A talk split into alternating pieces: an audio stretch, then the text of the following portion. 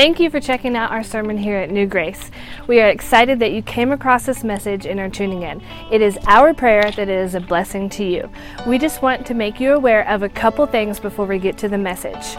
First, we would love to connect with you. You can find us on Facebook at New Grace BC.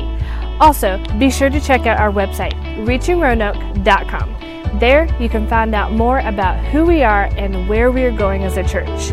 Again, Thank you for checking out our sermon here at New Grace. Please let us know of any questions you may have or any way that we can help you and your family. Enjoy the message.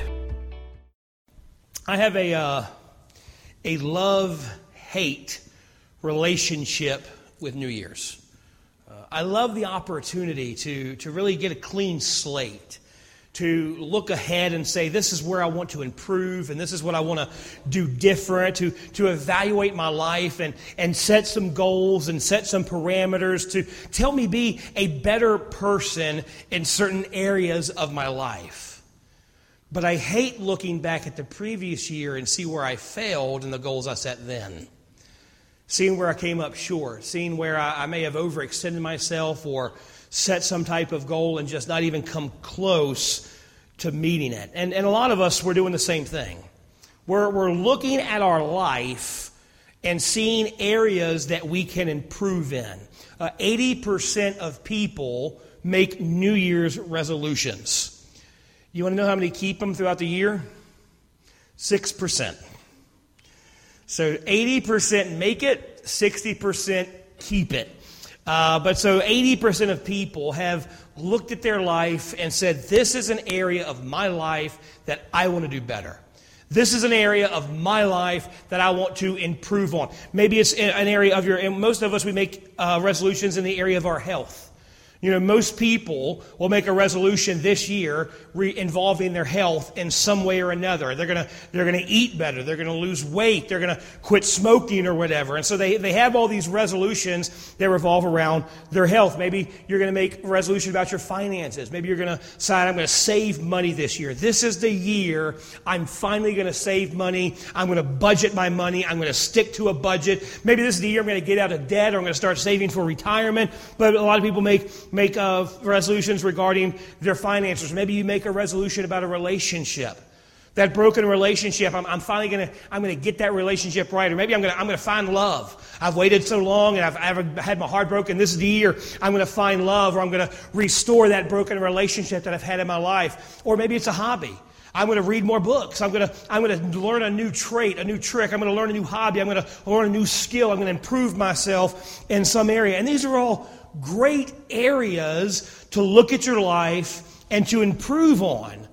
But most of us, even believers, when we're making resolutions, we neglect our relationship with God when looking how to, how to improve.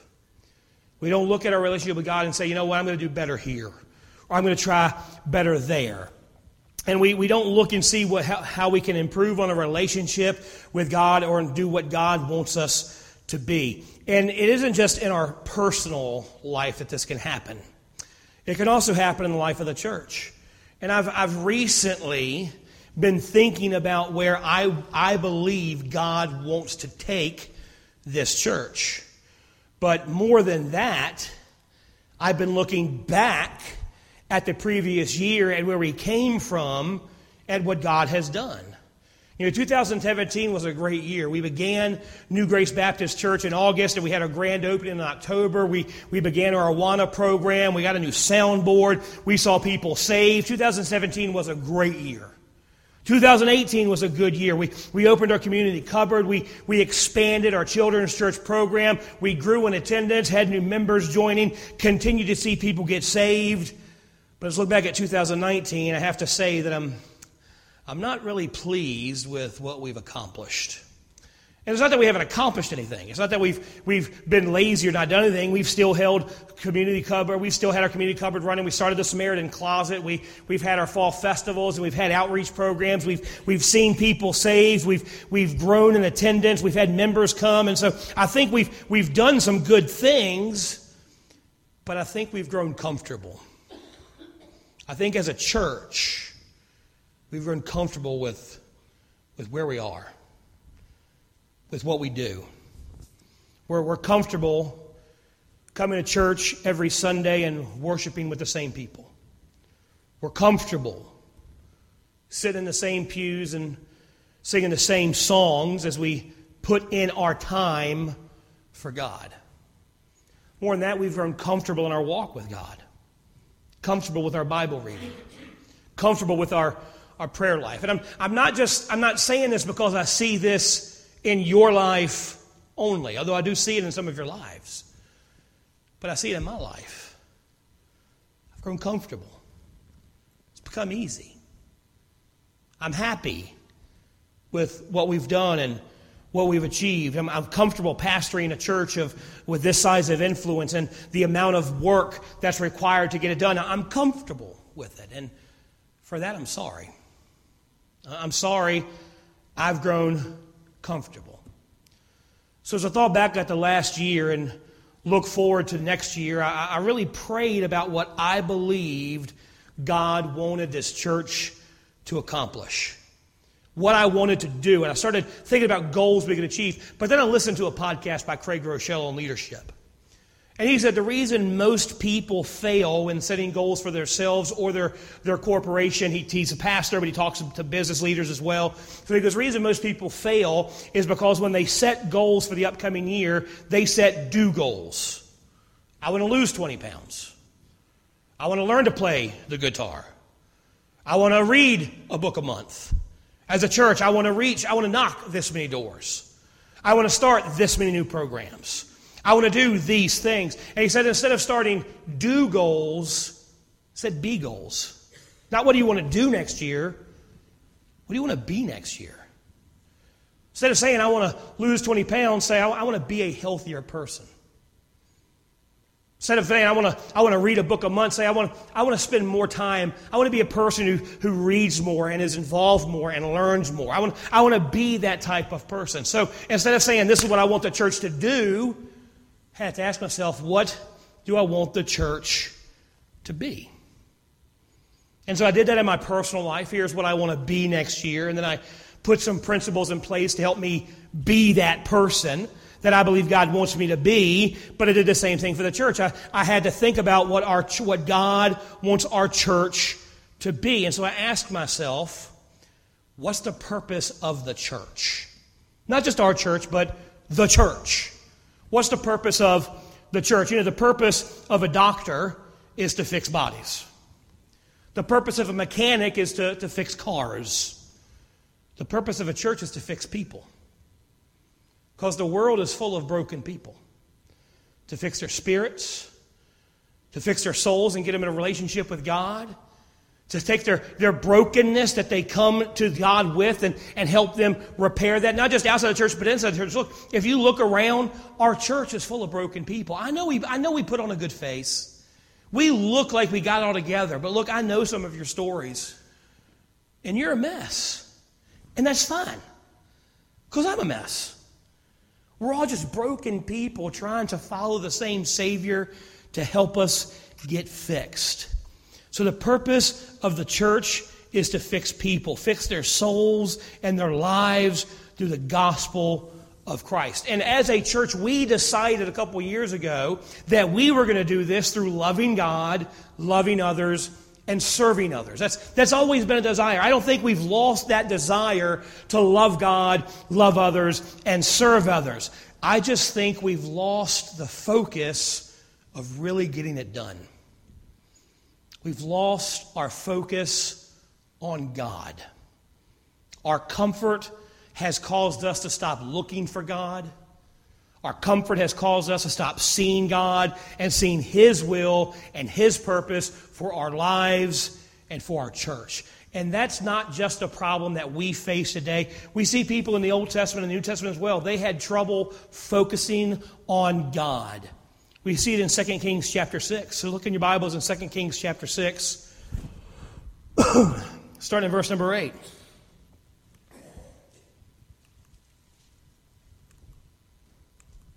All right, Parker, I'm not going to do it. So you read and you change when it's supposed to be changed. All right, and when I need you to do something, I'm going to point to you. All right, so pay attention. All right, paying attention? All right, all right.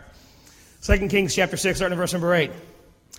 Bible says, Then the king of Syria warred against Israel and took counsel with his servants, saying, In such and such a place shall be my camp. Now, I don't know why we don't know the place. I don't know why it's a secret to us that such and such a place existed, because it's not a secret to God. It's not a secret to Elijah. We're going to see that in a minute. And the man of God sent unto the king of Israel, saying, Beware that thou pass not such a place, for thither the Syrians are come down. And the king of Israel sent to the place which the man of God had told him and warned him of, and saved himself there not once nor twice. Therefore, the heart of the king of Syria was sore troubled for this, for this thing. And he called his servants and said unto them, Will ye not show me which one, which of us is the king, is for the king of Israel? And one of his servants said, None, my lord, O king. But Elisha, the prophet that is in Israel, telleth the king of Israel the words that thou speakest in thy bedchamber. So Elisha worked for the NSA. He was, he had an echo dot in his, in his room and uh, he was listening to everything he said.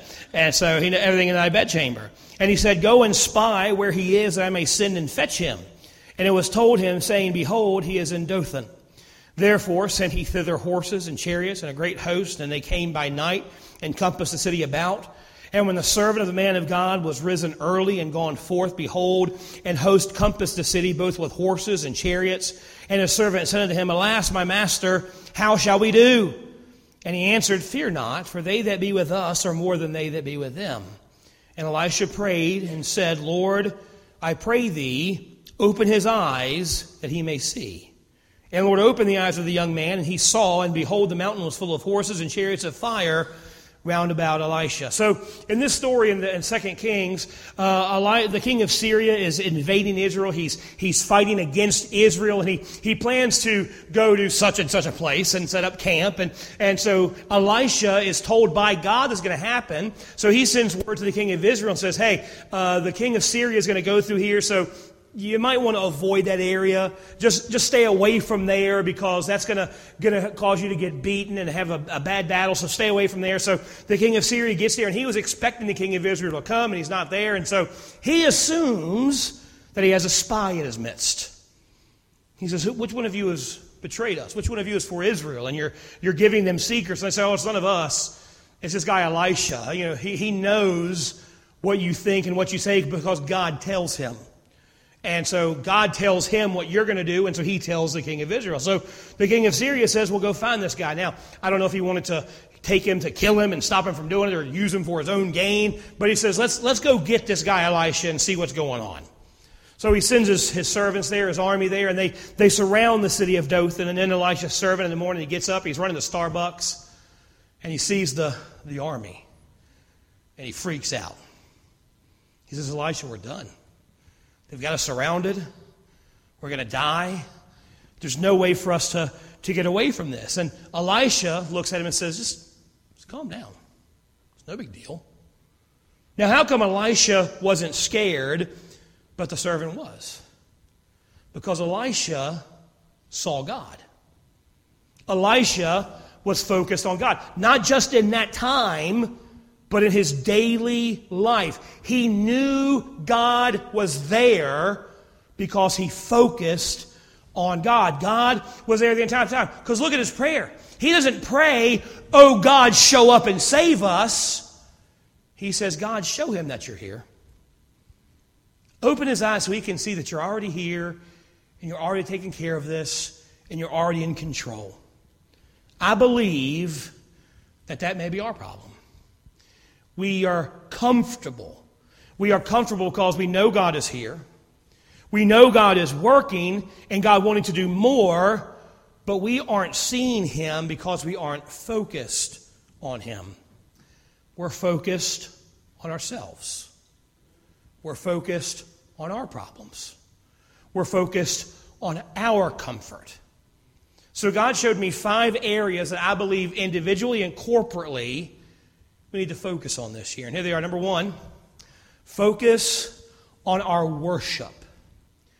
When we gather together to worship, we are doing more than just coming together to sing a few songs, hear a message, and go home. We are doing more than just punching our spiritual time clock. we are celebrating the presence of God. But to do that, we need to focus on the presence of God. Not just go through the motions, but focus on God. John 4 23 says this says, But the hour cometh, and now is, when the true worshipers shall worship the Father in spirit and in truth, for the Father seeketh such to worship here. Him. Look, I, I believe, I love our praise team. And I believe most of you do as well. I hope you all do. But I love the praise team, and I, I know that a lot of us do. But their purpose here isn't to sing a good song. Their purpose isn't to, to sing a song and all of us go, oh, you did a great job. That was a beautiful song. Their purpose is to sing songs that bring us and help us see the presence of God. They are to sing songs that show us God's presence and God's moving in our lives and our congregation. But for them to do that, we have to focus on God. It's not all on them. It's on us as we sing with them. So don't just sing the songs because you like the song or go through the motion. Look, I sit up here and I watch a lot of y'all. Some of you, you're getting it.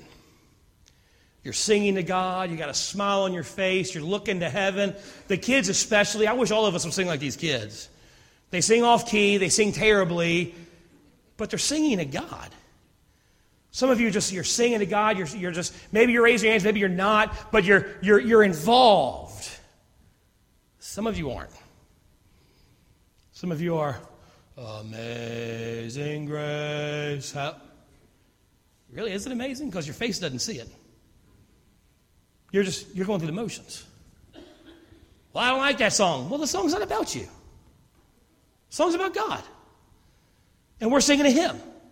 And we're glorifying Him and we're praising Him. So get involved in the worship service. Sing the songs. Listen to the message of the songs. That's the thing. Don't, well, I don't like that tune. Listen to the message. The message of every song we sing is about God. So don't just go through the motions. As you sing the songs we sing, focus on God and say, God, speak to my heart as I sing praises to you. Hey, you know, you know what a great way to focus on God while you're worshiping? Don't just sing it there, sing up here. We could use some more people in the choir. We could use some more people in the praise team. We could use some more special singers or people who can play instruments.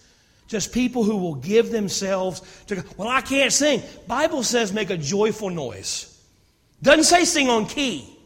If you are singing off key as bad, if you sing like Barney Fife, but your heart is focused on God, God loves that. God cherishes that. And that helps other true worshipers see the presence of God. So don't just sit in the be a part of the worship.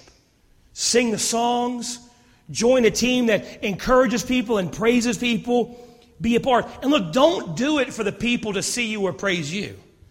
If you get up here and sing a special because you want people to say, oh, you did a great job, you're doing it for the wrong reason. Don't do it for you. Do it so people can see God and praise Him. Look, same thing with the preaching services. I always want to deliver a good message. I study, I, want you to enjoy the message. I want you to experience the presence of God through the preaching. I want you to see God working in and through your life. But that responsibility doesn't totally fall on me. I'm going to study. I'm going to pray. I'm going to prepare. But you need to do the same thing.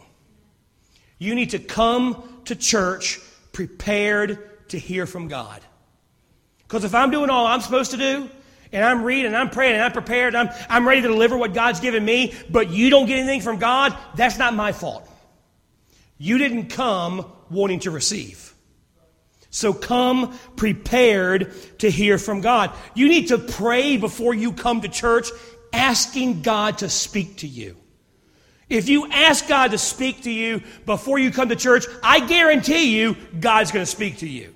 Now, He may not tell you what you want to hear, but He's going to speak to you. and listen to the messages with an open heart, expecting God to speak to you. Don't focus on the quality of the message or the delivering of the message. Focus on God and come prepared to hear from God.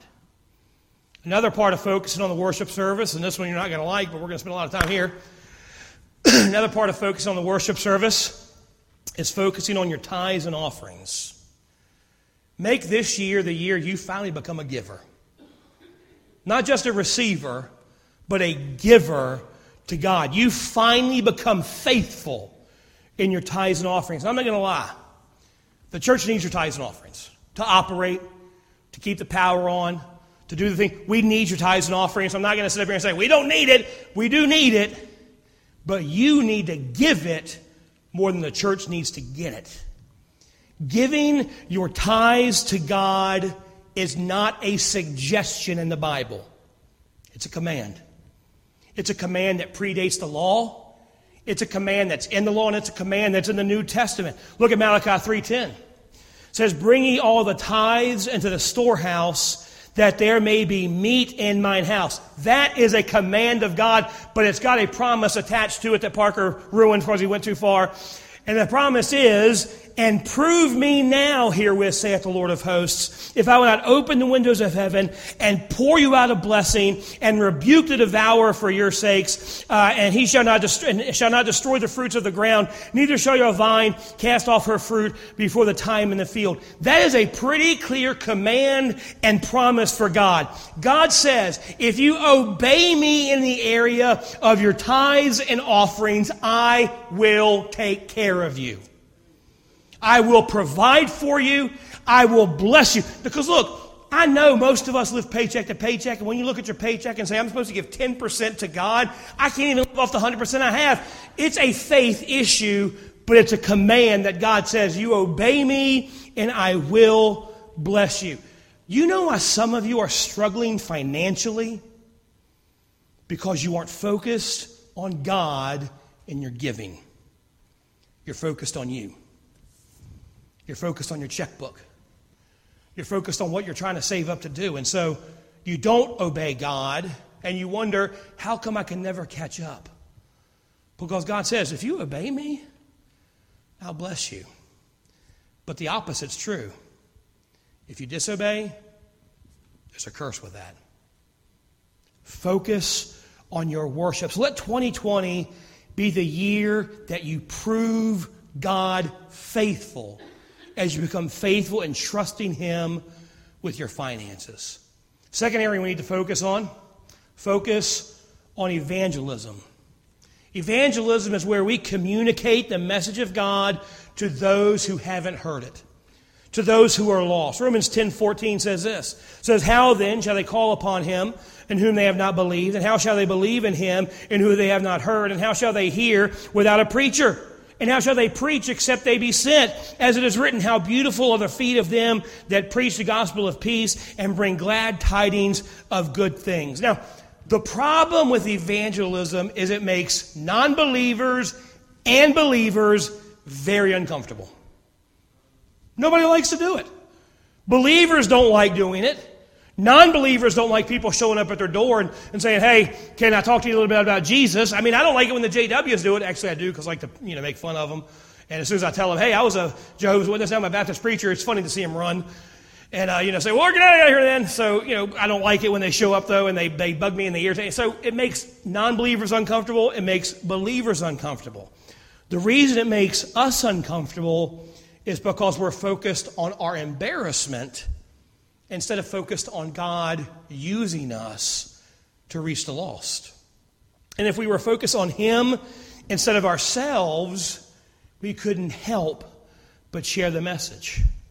And I know, I know I'm guilty of this. You know, we tried a lot last year to start a, a successful and a vibrant church visitation program where we'd meet together and go out in the neighborhoods and, and pass out tracts and knock on doors and, and share the gospel in our neighborhoods. We tried to do that along, but it fizzled out every time. Why? Because I got discouraged.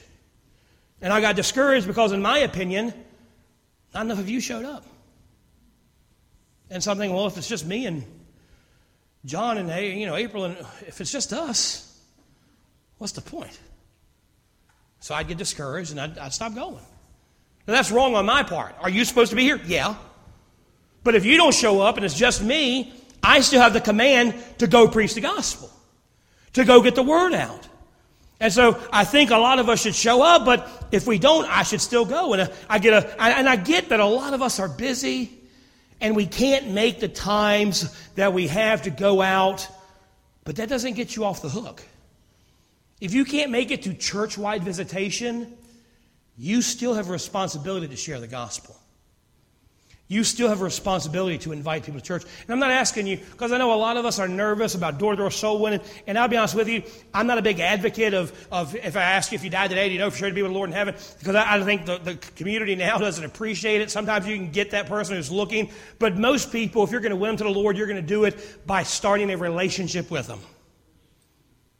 But the thing about a lot of you, you already have relationships with people in your life who aren't saved. You've already started the relationship to reach them. Now you just got to do it. You got to step up and say, I'm going to invite them to church. I'm going to share the gospel with them. I'm going to share my testimony with them. But so, how can we focus on God in evangelism? Well, first of all, be more aware of people in your life that you can reach with the gospel. Because if they are in your life, they are in your life because God put them there for you to reach. Maybe it's a coworker. Maybe it's a neighbor. Maybe it's that cashier that you, you have a good rapport with. There's a guy uh, down at the, uh, the Shell station down from my house. I go there to get Cokes and, and candy bars and gas all the time. I talk to him all the time. He knows my name. When I walk in, he's like, hey, Sean, how you doing? And so, you know, God, why is he in my life? So I can get candy bars? Well, yeah. But also so I can invite him to church so I can share the gospel with them. And I failed in that area, and I need to step up on that, but so do the rest of us. So be more aware of people God has put in your life that you can try to reach. Be more intentional about inviting the church. Be more intentional about sharing your faith and your relationship with God. And I want to help you do that. So starting next week, here's what we're going to do. Every month, I want every person here to take five gospel tracts and five door hangers and pass them out in the month. Pass, the door hangers are just invitation to church. Go hang them on doors in your neighborhood. Oh, well, preacher, no one will come from my neighborhood. It's too far away. You come. If you're dumb enough to come this far, they're dumb enough to follow you. So, hey, where's a great place to visit for people? In your neighborhood, because that's where you live. So take these door hangers and hang them on doors and invite your neighbors to church. Take these tracts and pass them out to people. They, they are invitations church, but you know what? They also have the gospel. Give it to, to waitresses. Give it to cashiers. Give it to, to people you, you know you meet at work or people in the street. Just pass out. We can all do five door hangers and five tracts a month. I'm not asking you to go out and preach a gospel sermon on the street corner like I had to do in Bible college. I'm not asking you to go bar preaching like I had to do. I'm asking you to take five door hangers, put them in your neighborhood, five tracts handed to people that you see throughout your life. And be more intentional about witnessing to people. Tracks to pass out, and friends, are be more focused on evangelism. Here's the third thing to focus on focus on fellowship. Acts chapter 2. And they continued steadfastly in the apostles' doctrine and fellowship, and in breaking of bread and in prayers. And fear came upon every soul, and many wonders and signs were done by the apostles, and all that believed were together and had things, all things in common, and sold their possessions and goods, and parted them to all men, and every man had need. And they, continuing daily with one accord in the temple, and breaking bread from house to house, did eat their meat with gladness and singleness of heart, praising God and having favor with all the people. And the Lord added to the church daily such as should be saved. Fellowship is where we come together as a church family, we worship God, and we encourage each other. The church will only be as strong as its members, and its members will only be strong if they are faithful to the church. We were not meant to go through life alone.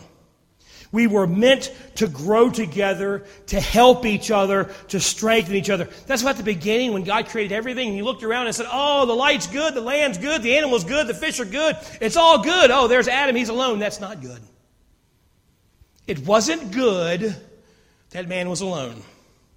So he gave him a partner.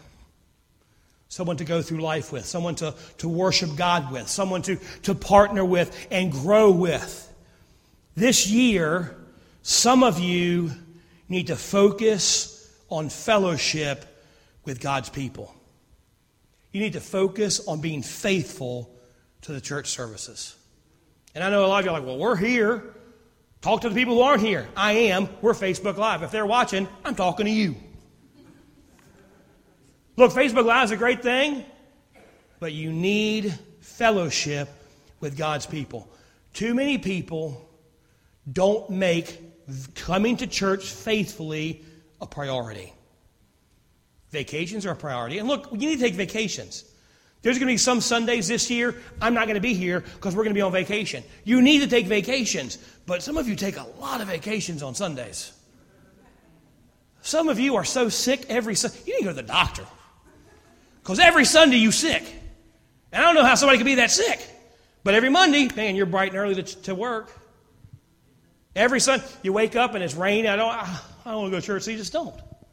You know how many times I wake up on Sunday morning and think, I don't want to go to church? Most of them. This morning. Because I got here to church this morning and I started getting the list of people who weren't going to be here for one reason or another. And I thought, well, if they ain't got to be here, what am I going to be here? Because it's my job. No. Because I want to be faithful to God's house. If I wasn't a preacher, I'd still be faithful to the house of the Lord because that's what God expects of us. And that's what I need.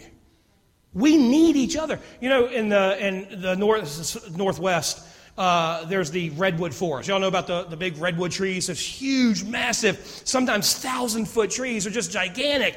Do you know they have one of the shallowest root systems of any tree? You know why they don't fall down? Because every tree links roots with the tree next to it. And they draw strength from each other. If they were out in the middle of the, of the field by themselves, fall over never get that high, but they draw their strength from each other.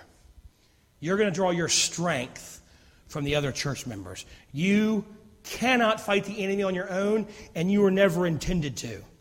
Too many of us have focused on our life, our leisure, our problems, and we've allowed those things to take our focus off of our fellowship.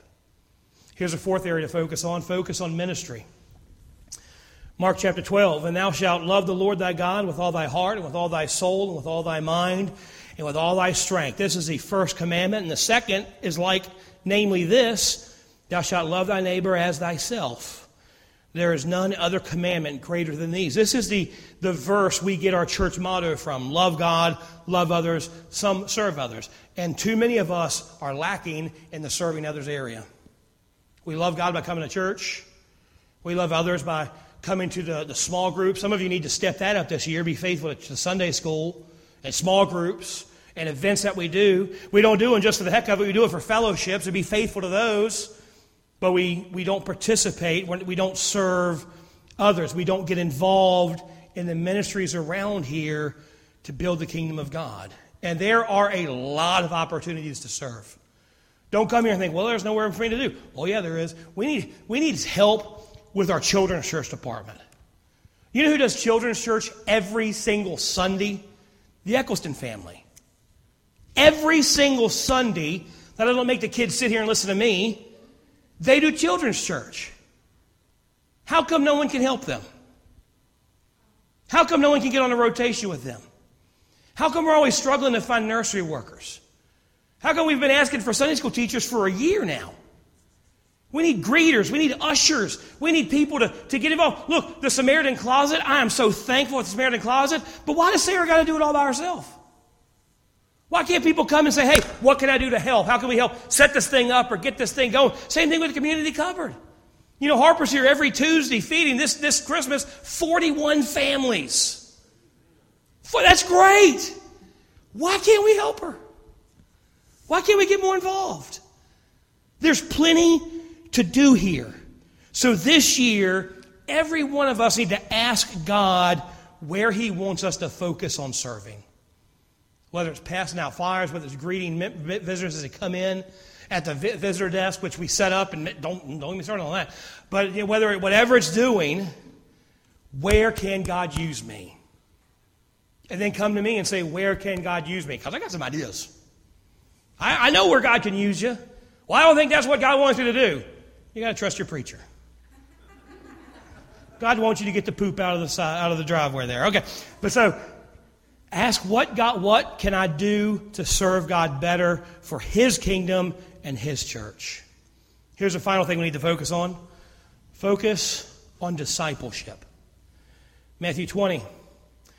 Go ye therefore and teach all nations, baptizing them in the name of the Father and the Son and the Holy Ghost teaching them to observe all things whatsoever I commanded you, and lo, I am with you always, even to the end of the world. Most of us, we know this as the Great Commission. We use it when we talk about missions, and, and that's a great verse for. I'm not saying it doesn't apply to missions. It's a great verse for missions, but there's more to this verse than just the go part. It says, Go ye therefore and teach. And then teach them to observe all things that I've taught you. There's more to it than just going, there's the teaching part, and that's the most important part. Once we reach the lost, we have to teach them how to know God, how to walk with God, and how to share God. That's how we fulfill the command. Every believer here I don't care how young you are. I don't care how old you are. If you are saved by the grace of God, there is someone that you can disciple. And look, you don't need to be a teacher or a staff member because I know that's what a lot of us think. Well, I'm not a I'm not a Sunday school teacher. I'm not a staff member. I don't know the Bible, so I can't disciple someone. Doesn't matter. It is still your job. And I know that's frightening to a lot of us. We don't know what to do or what to say or what to teach. Let me show you what being a discipler is according to Paul. Look at 1 Corinthians 11 1. Follow me as I follow Christ. That's it. How do I disciple someone? You say, Follow me as I follow Jesus.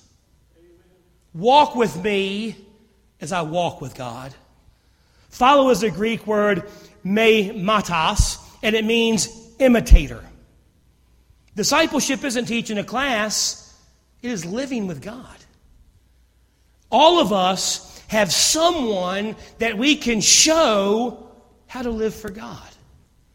Look, if you're a parent, you have kids that God gave you for you to show them how to live for God.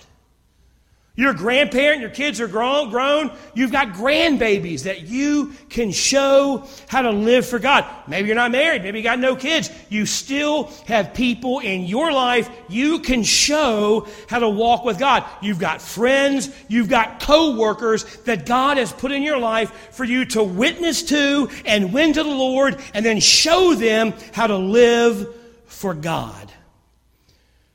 But you do that by living life together. The people, are, the people in your life are there for you to introduce to Christ and show how to live for God. And you do that by doing life together. But here's the trick, and here's where most of us, why most of us fail.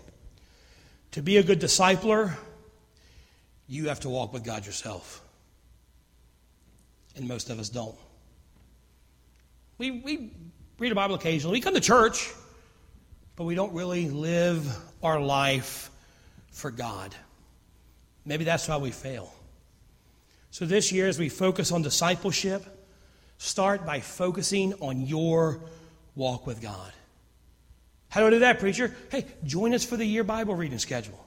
It's a chapter a day a chapter a day for you to read the Bible and start to learn how to walk with God and fellowship with God. And then when you start doing it, find somebody else who maybe they're, they're not as far along in their walk with God as you and they're not reading their Bible. Say, hey, why don't you join me on this Bible reading program?